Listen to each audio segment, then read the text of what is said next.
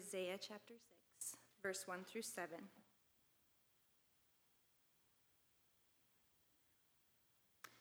In the year of King Uzziah's death, I saw the Lord sitting on a throne, lofty and exalted, with the train of his robe filling the temple. Seraphims stood above him, each having six wings. With two he covered his face, with two he covered his feet, and with two he flew. And one called out to the other and said, Holy, holy, holy is the Lord of hosts. The whole earth is full of his glory. And the foundations of the threshold trembled at the voice of him who called out, while the temple was filling with smoke. Then I said, Woe is me, for I am ruined, because I am a man of unclean lips, and I live among a people of unclean lips. For my eyes have seen the King, the Lord of hosts. Then one of the seraphim flew with me with a burning coal in his hand, which he had taken from the altar with tongs. He touched my mouth with it and said, Behold, this has touched your lips, and your iniquity is taken away, and your sin is forgiven.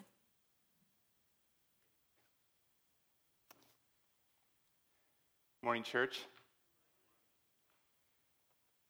I think all of us struggle with our level of devotion to God and our focus on God. Like, if we really believed He was as great and grand as we confess that He is, why do we spend so little time thinking about Him? And why, as we go throughout our days and lives and weeks, are there moral lapses where we go for a few minutes, a few hours, sometimes even a few days, just acting like God's not even real, like He's not even important, like He's not the central thing in our lives that we confess Him to be? Right? My family knows well enough that I have these moments of where my frustration gets the best of me, and all of a sudden, God's not in the picture anymore. His holiness isn't what's important to me. What I'm upset about is what's important to me. And there I'm, li- I'm living and acting as if the God that I confess to worship for a few minutes, he's just not my God. So, what's going on here? What do we need to change? What do we need to see about God that we're not seeing so that we can change into the kind of people who live out the thing that we confess? If you're not a Christian this morning, we're glad you're here. We're glad you're visiting. You might wonder why it is that Christians insist that our God and our God alone is worshiped. And you might wonder why we insist that all of our lives be completely devoted and dedicated to Him 100% without any exception. As we get into our text this morning, we're going to try to answer all of these questions as we see God as He is. Now, as a lot of you know from last week, we're in a Knowing God series. Pastor Sam preached the first sermon in the series last week. One really crucial and important point he said is that our conception of who God is, who we believe God is, shapes deeply, maybe more than anything, everything and anything we do. So if we find ourselves living in a particular way that's not becoming of the Lord, that's not godly, that's not holy, what we need to do is take our attention and ask, what is it that we believe about Him? What are we missing? What do we need to see that we're not believing so that our lives and behavior can change to be completely devoted to Him. It's exactly what we're going to do this morning. We're going to go to Isaiah chapter 6. We're going to see what Isaiah saw. We're going to hear what Isaiah heard. We're going to feel what he felt. And then we're going to see how God responded to him. So Isaiah was a young man, and he might have been at the temple and like so many of the prophets in the Bible, suddenly his eyes were open to see the God that he was being called to go and proclaim.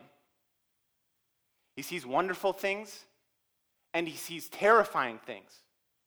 And in the process, it's going to leave him a changed and transformed person. That's why I hope that's what my hope is that God does us to us this morning. That as we say, see this same vision and the same picture of God that Isaiah saw, that, he, that we leave this room change and transform people all the more.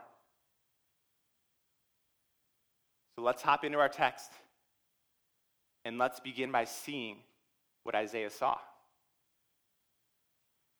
In the year that King Uzziah died, I saw the Lord sitting upon a throne high and lifted up, and the train of his robe filled the temple.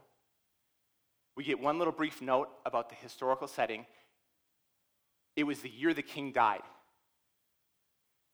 Transfers of power when the king dies would have been a chaotic and fear filled time. Like even today, if a sitting president died and there was a transfer of power, it would be a confusing and chaotic time. How much more in the ancient world?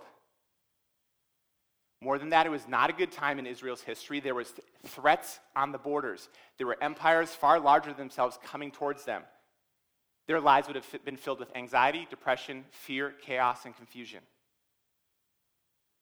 And as his Isaiah's life and the people that he lives around, their lives are filled with the kind of emotions that the modern world pumps into our hearts. His eyes are suddenly opened to see the thing that he needs to see.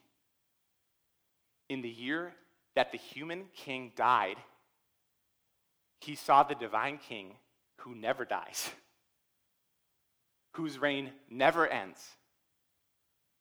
The human king was the shadow, the temporary, unimportant reality. His eyes were open to see the true reality, the reality that never ends, the reality that created all other reality. He saw the Lord. He saw the thing that I need to see more than, that, than anything else. He saw the person you need to see more than anyone else. Just look at his descriptions of who he saw.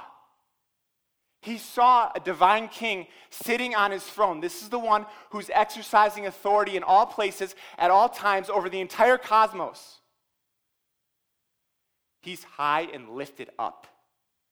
There's no rivals to this king. He does not accept any rival. He does not struggle with any rival. He is the one who's high and lifted up above far others, all others.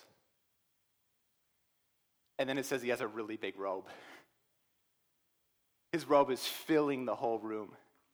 Right? You could think of maybe like the closest thing I can think of is a bride on her wedding day, just having this massive train, right, on her wedding gown. And the Lord's robe, this massive robe, testifies to his unsurpassed majesty that fills every room that he's in. Everyone knew who was sitting on this throne because his majesty was filling the throne room. Isaiah was stunned. The point of these words is that as we meditate them, as we learn from them who our God is, we should be more and more stunned than ever before, shouldn't we? And now, verse 2, we're going to keep seeing what Isaiah saw. Keep experiencing what he experienced. His vision starts off amazing, it starts off lofty. It's going to take a turn into some terrifying territory. And we get, begin to see hints of that here in verse 2 as we begin to see some really strange things in the throne room of God. Verse 2 Above him stood the seraphim. Each had six wings.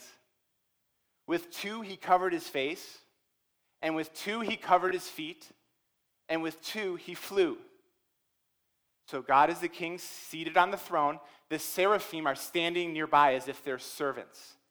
Well, what is a seraphim? A seraphim is an angel, probably of a very high rank because they're near the throne of God. Now, seraphim is actually just a Hebrew word. So if you translate the word seraphim, it simply means burning ones. The angels who are standing around the one on the throne are either on fire or they appear as if they're on fire.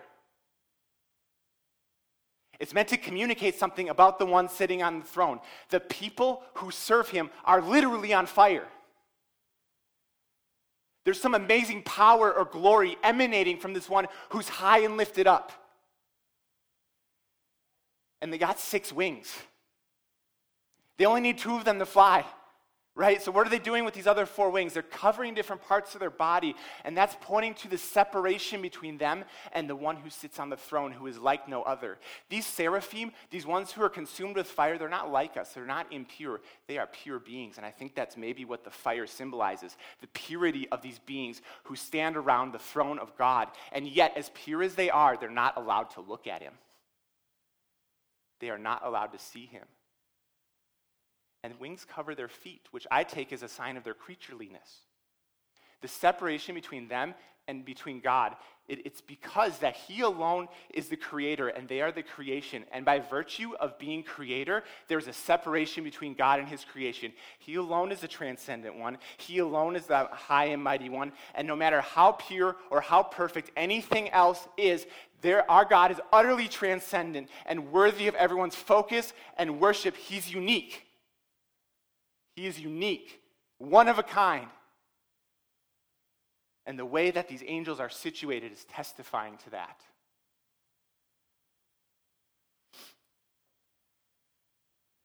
Now we've seen what Isaiah saw in his vision. Now let's hear what he heard. And as we listen to these words, they're going to start to explain and unpack the things that he saw. Verse 3 And one called to another and said, Holy, holy, holy is the Lord of hosts. The whole earth is full of his glory. They repeat a word three times. That word is holy. In the Hebrew language, when you want to emphasize something, you repeat it. So if you want to say that I am married to a very beautiful woman, you would say that she is a beautiful, beautiful woman. This is the case for me.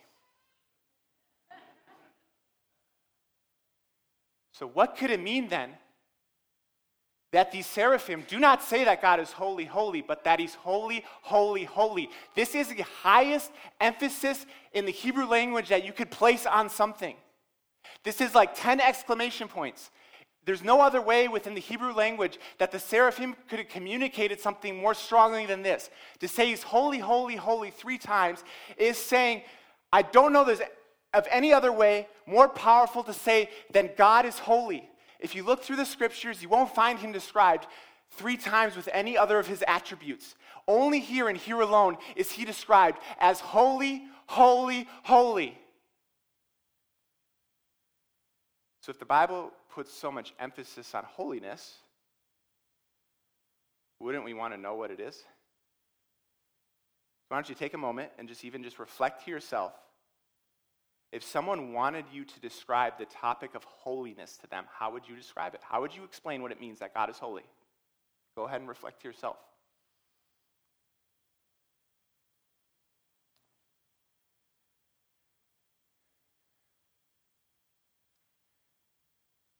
Based off of the content of this passage and this Bible and the Bible, I take the word holiness to mean the unique worthiness God has because he is the creator and the source of moral purity. There is one that all things came from, and because he's the one that all things came from, he's the one who alone defines what is good and evil, and he's the source of everything good. There's what, like this white hot purity about God's person. There's this white hot worthiness about this person. This is intense. Who God is, is intense. That's what this verse is communicating to us. There is a weight to who God is that surpasses the weight of anyone and everything else. And that's really helpful to me because the culture that I grew up in was one of flippancy and joking and sarcasm. So that's my tendency. God is a holy God. He's worthy of all my worship. He's worthy of all my response. And that's just not the kind of person I am. And yet I'm challenged by who he is to become that kind of man. We're challenged to become that kind of person based off of who God is. Do you struggle sometimes to recognize how much worship God is worthy of? Do you struggle sometimes to give Him the kind of response that He's worthy of? Has the culture made you flippant? Has the culture made you sarcastic? Has the culture deadened you to the divine and kept you from being as reverent towards God as you should be? Right? If you're like me, we need visions like this. We need reminders of who God is so that we can respond to Him rightly based off of who He is. Amen?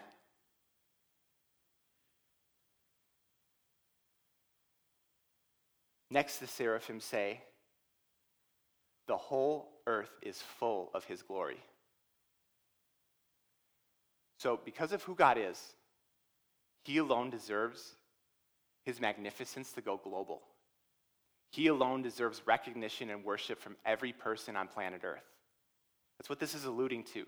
He is the king, and his glory should stretch from shore to shore, from ocean to ocean, from continent to continent until it covers the whole world. He alone is the one who is worthy to be seen, worshiped, and admired by everyone and everything in every place. And yet, this is where we encounter the problem and the twist in this text. At this very moment, right, when the seraphim are proclaiming that God's glory deserves to be witnessed by everyone and everything, suddenly there's a barrier between Isaiah and the Holy One on the throne. So let's go to the next verse. Let's go to the next part of this story and see what happens as Isaiah approaches a holy God. Verse 4 And the foundations of the thresholds shook at the voice of him who called, and the house was filled with smoke. So you can imagine God in the throne room and Isaiah attempting to approach God, and the entryway to the room starts to shake. That would alarm me, and it should. That would alarm Isaiah, and it did. And all of a sudden, this sight he has of this glorious king on the throne becomes obscured as smoke fills the room. He's not allowed to enter the room, he's not allowed to gaze into the room. There's a scholar named Alec Motyer, and he points out that at the moment that Isaiah is attempting to approach God, access is denied and he is excluded from the presence of God. He is not allowed in. This is not the only time this happens in Scripture. If you remember earlier on in the Bible, there's this mount called Mount Sinai. After the people leave slavery in Egypt, they go to Mount Sinai, they go to meet God, and what do they find? What do they find there? They find a trembling mountain, a mountain that's covered with smoke, a mountain they're not allowed to approach. It's like they're not approaching Mount Sinai, it's like they're approaching Mount Doom. So, why is it in the Bible that every time people are drawing near to God, it looks like they're drawing near to the end of the world? Like, isn't that a little strange? I've heard so many great sermons and true sermons and lovely sermons about how loving our God is and about how He welcomes everyone near to Him and about how He wants us to come, and it's all true. But if that's true, why is it so scary when people come into His presence? Is anyone else like confused by that? Does that seem a little strange to anyone? And it's helpful to know that this is not the way it always was. This is not the way that it was in the beginning. In the beginning, God created a beautiful, good world. He was holy, right? It even points it out on the seventh day there's this holy day where we alone can recognize God's holiness. And Adam and Eve have this beautiful intimacy with God where they get to walk with Him, commune with Him, know Him, love Him, fellowship with Him. And it's not scary at all. There's this wonderful welcome to God's people to come and be close to Him, and it's not terrifying. Encounters with God only become scary in the Bible after human sin enters the equation. You see, this, the situation is not like this because of God. It's like this because of Isaiah, and it's like this because of all of us. We're the ones who have transgressed and offended God's holiness, and so now an encounter with God becomes scary. As the holy, holy, holy one, he must not let anything defiling or impure into his presence. And if we are not holy, the last place in the world we belong is in the presence of the one who is holy, holy, holy. You see the problem there? You see why Isaiah is not allowed in? It's because he is tainted like his first parents, and to come into the presence of God would be to offend him and denigrate him. And so his entrance to the throne room of God is denied and barred, and the foundations shake, and the smoke obscures his vision. And this is precisely, right, what Isaiah sees. He acknowledges that this is the case. Look at verse 5. He says, Woe is me, for I am lost, for I am a man of unclean lips, and I dwell in the midst of a people of unclean lips, for my eyes have seen the King, the Lord of hosts. Isaiah says, What? Woe is me, which means too bad for me. This is really bad for me. I am lost. Like he's being destroyed. He senses that his destruction is near. Why? Because I am a man of unclean lips, and I dwell in the midst of a people of unclean lips. Right? The unclean lips represent the impurity of his whole person, and perhaps is pointing to the fact that his words and the words of his people are evidences of their impurity. Like, just think of the things and the thoughts, things you say, and the thoughts you have at your very worst moments. These are clues to me and to you and to all of us that we are not the pure people who belong in the presence of God, in the presence of the one who is holy, holy, holy. Look at what Isaiah says. He says, I am lost. Do you notice that there's no there's no arguing with God? There's no there's no like him putting his hands up and wondering why am I lost? He simply acknowledges that he is. God's judgment seems so strange to us in this modern day because we've lost our sense of the holiness of God. Right? When, when he sees God's holiness, everything becomes clear. God's holiness clarifies reality for us. It clarifies that God is who He is and we are who we are. It determines that we deserve judgment and He is right and justice to do so. Right? The fact that all people, apart from the grace and mercy of God, are under the judgment and wrath of God is only strange if God's holiness is strange to us, if God is strange to us, if God is far from us. And yet, when God is clear, when it becomes clear who He is, it becomes clear what is right for us.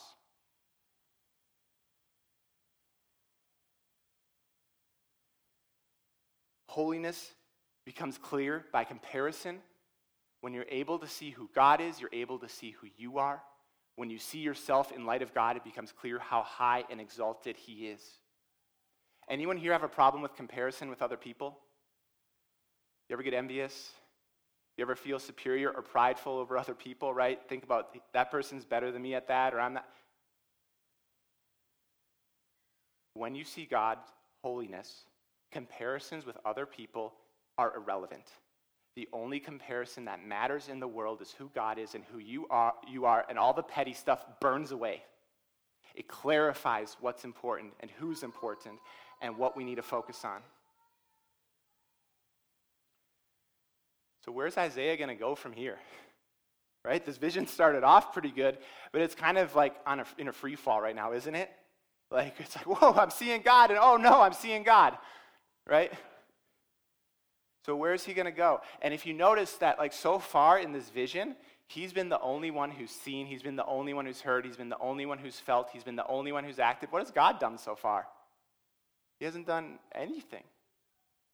And so this is where God enters the equation. This is where God enters the vision. This is where God enters the scene, and he's going to act. And he's going to act when Isaiah is helpless, desperate, and hopeless. And I pray that he's going to act this morning for us, for those of us who are helpless, desperate, and hopeless, which should be all of us. Let's see what he does and how he acts, how the holy, holy, holy God acts when an unholy person, holy person approaches him. Let's take a look at verses 6 and 7.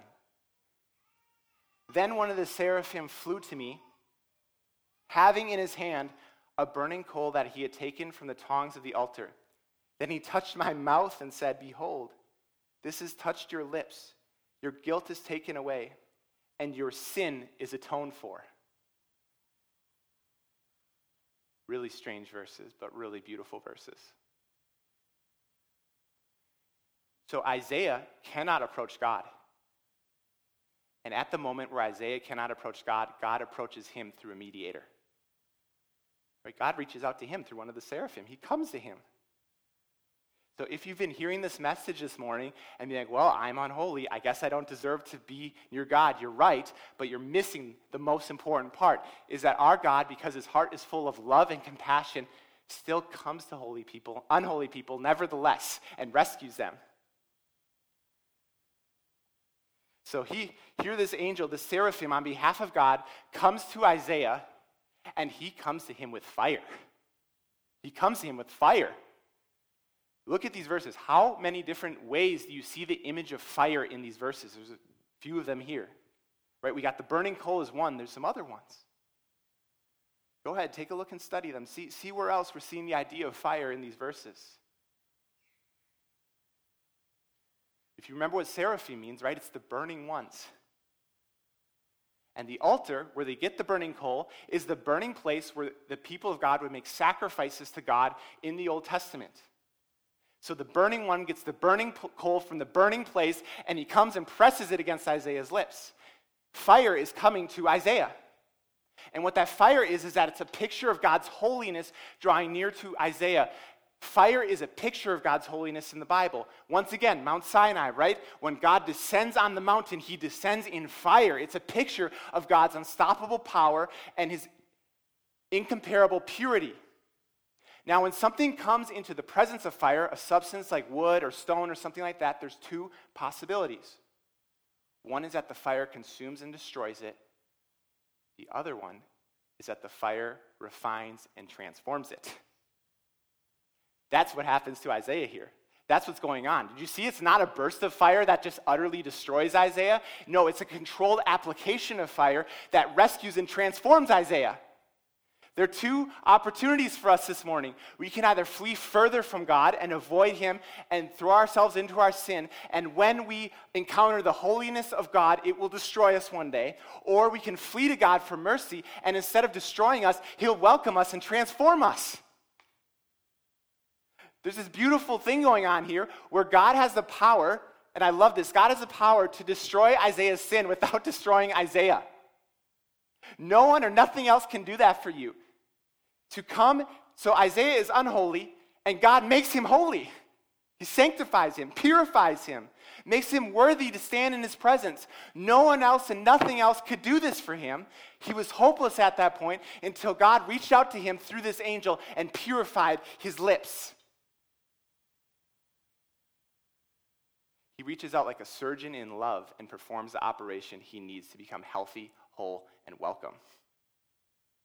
That's how God responds to sinners who come to him. And if you notice, right, from the verse before, Isaiah is not hiding the fact that he's an unworthy sinner. If you want this to happen to you, if you want to be purified, if you want to be transformed, the first place to start is admitting to God your unholiness and your need for his help, mercy, and transformation. Jesus said, Whoever comes to me, I will never cast out. So if you come to the Holy One, He loves to make you holy, He loves to make you pure.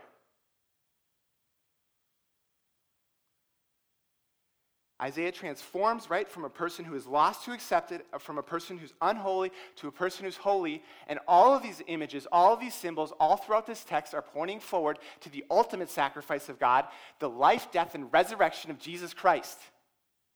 When we get to that story, we see the one holy man who ever lived, who died as if he was unholy to make unholy people holy. That's how we approach God. That's how God drew near to us. On the cross, all of the holiness and all of the judgment against sin and all of God's purity is expressed in his judgment against Jesus on our behalf so that we can be welcomed into God's presence instead of excluded from God's presence. Do you remember what happened to the sky when Jesus hung on the cross? It became dark.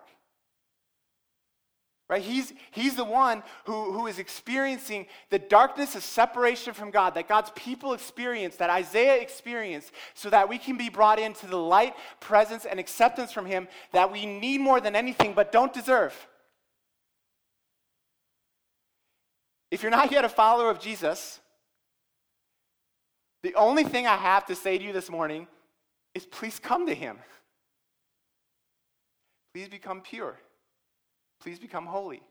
Our God has made an unbelievable offer to anyone who will come to him through Jesus Christ in his life, death, and resurrection. He's the Holy One, and part of his holiness is that he is unfathomably good. Now, at this moment, I promise you something. I promise you something that Isaiah was not distracted by anything petty. This moment where God is purifying his lips, his social media apps, his Netflix shows, his whatever it is that's distracting him from encountering and focusing on God is not distracting him. Right? I think all of us are drowning ourselves in distractions in our lives because we have lost a reverence and respect for who God is. And the way back is to meditate on who He is daily so that we can be renewed and our focus can be placed in the right place. So come back to Him, focus on Him. Let His holiness burn away every unholy distraction from your heart and from your life until you're pure, consecrated, and devoted to the God you were made for. I promise these moments of being intimate and close to God are more satisfying than any of the false pleasures, false hopes, and false opportunities this broken world is offering us. Come close to the holy God. I think you can tell this matters to me because God used this aspect of his character, this attribute, to change my life. So there I was. 15 years ago, I'm a freshman in college. I'm at the Free Lutheran Bible School, Plymouth, Minnesota, about a 20 minute drive from here. We have this soft spoken professor, and he is very clear about who God is. He's very clear about who Jesus is. And I can feel myself growing. I can feel my life changing as I listen to him talk about who God is. One day he wheels this old TV into class. It's got, those of you who are my age probably remember these from elementary school, right? It's on the wheels, it's, just this box. He, uh, he pops in this VCR from maybe the 1970s. Like, production quality, very subpar, right? The, the, it's barely coming into focus. And this, this young man steps onto the screen and begins talking about this very passage about God's holiness. He's the first person I ever saw tremble as he spoke. I've never seen a person tremble as they spoke before. I remember his, like his hair shaking on top of his head. And I had never heard anyone speak about God that way before. And it, it smote my heart. right at that moment, I had never heard of R.C. Sproul before. He's a dear minister of the Lord who just passed away recently. And as he spoke about God's holiness, as a younger man, captured on video way a long time ago, this professor put it in, and God used it to reveal to me afresh who he is and I remember that it had an effect on me because after that, it started to change who I was. I wanted to be close to God. I wanted to do His will. I wanted to love other people. Here's the great irony of God's holiness. The thing that surprises me about it is that the holier you see God, the more you want to be close to Him, not far from Him right? You would think you would think right? If he's holy and i'm sinful i want to be far from him. But it's actually when i saw that god was holy and that he was worthy that i was like man how can i get close to this being? It's it's a little scary right who he is but i want to be close to him. And that's when the gospel becomes sweeter and purer than anything else you've ever tasted in the whole world. When you realize that jesus is a way to be close to the holy god that we need more than anything in the world to be close to the holiness of God is this surprising attribute, this surprising, ironic uh, part of who God is that even though He's the most holy, most fearsome being in the world, we actually need to be closer to Him than anyone else. That actually, the safest place in the universe, the safest place in the world is being close to God when you're treating Him as holy. That's where we go. If the, if the holiness of God makes us afraid, then we go to God through Jesus and rest in the perfect purity and provision God makes for us in Jesus Christ. That's where we go and where we find safety and rest and closeness and intimacy with the God who is holy, holy, holy.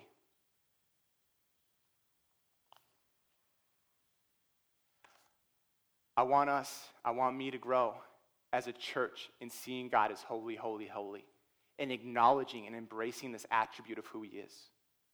Right? If we do that as a community, this church will become a holy place, a holy space where people are loved and sin is hated. It's a supernatural thing when you can have a passionate love for people and a supernatural hatred for sin, where you preach and demonstrate the gospel to people with passion. That only comes when you become passionate about the holy God. And so, if we're going to be a kind of church community that's a holy place, completely dedicated and devoted to God above all else and, and before everything else, we need to see him first as the God who is holy, holy, holy. There's no Christian life without this. There's no following Jesus without this. And none of it makes sense unless we start with the starting point that our God is uniquely majestic, uniquely morally pure, and all things come to him, and all things are directed towards him.